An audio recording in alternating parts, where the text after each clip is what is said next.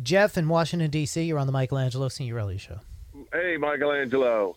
Um, yeah, I think some people consider it, you know, like an invasion of privacy. You know, they they don't want to have to be forced to show papers. I'm vaccinated, but you know, I I'm not really in favor of the mandate of being vaccinated. And you know, we you know, if somebody who's non-vaccinated gets Why? sick, why why what?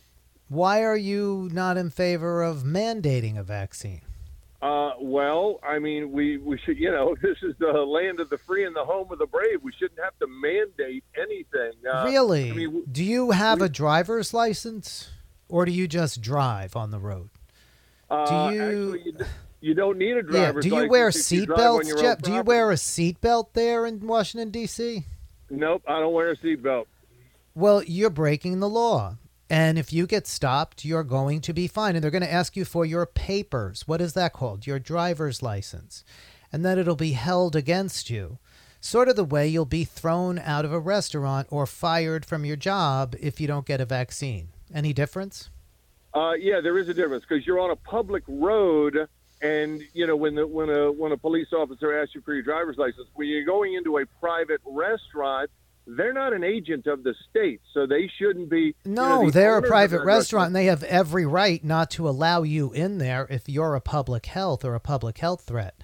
They also have a mandate from the state, the public health department. Should the restaurant serve you any cottage cheese like one from a year ago or should it be fresh? Uh, well, that's a health department issue there. Oh, You're- you're really? Well, this apples- is a health department. apples this is a health department issue as well. Now, is my company wrong for mandating that everybody be vaccinated? Because that's what the vast majority of companies are doing across the country to come into the office. That's their personal choice. There's a lot of companies that don't mandate. I don't mandate any of my but employees. most you know, companies do. Most big companies do. And a restaurant has the right to say it. You don't have to eat there, right? You can go to another restaurant of all people spreading disease, don't can't you? Starbucks, Starbucks doesn't mandate. They they right but and you and i want that. and i and i don't have to go into starbucks but you don't have to go into one that does mandate it right you don't have to eat there if you don't want you so they're No, not doing anything that's- wrong right that's their true. So choice they- right they have they have the freedom to do that right jeff that's their freedom to do that to say to you no you're not allowed in here right if if a restaurant wants to voluntarily make that their personal policy, that's fine. But the government mandating them that they become an agent. the, the government is know, that's mandating right. them to serve you food that has not expired. That's a health department issue. It's the same health department, by the way. In New York, it is. In, Bo- in every other city, it is. The same health department that mandates vaccines mandates what the food you're serving has to be in terms of freshness mandates that they can't have rats or roaches in the restaurant. That's a health department issue. A, a, a rat carries disease. A person unvaccinated carries disease, right? Same thing.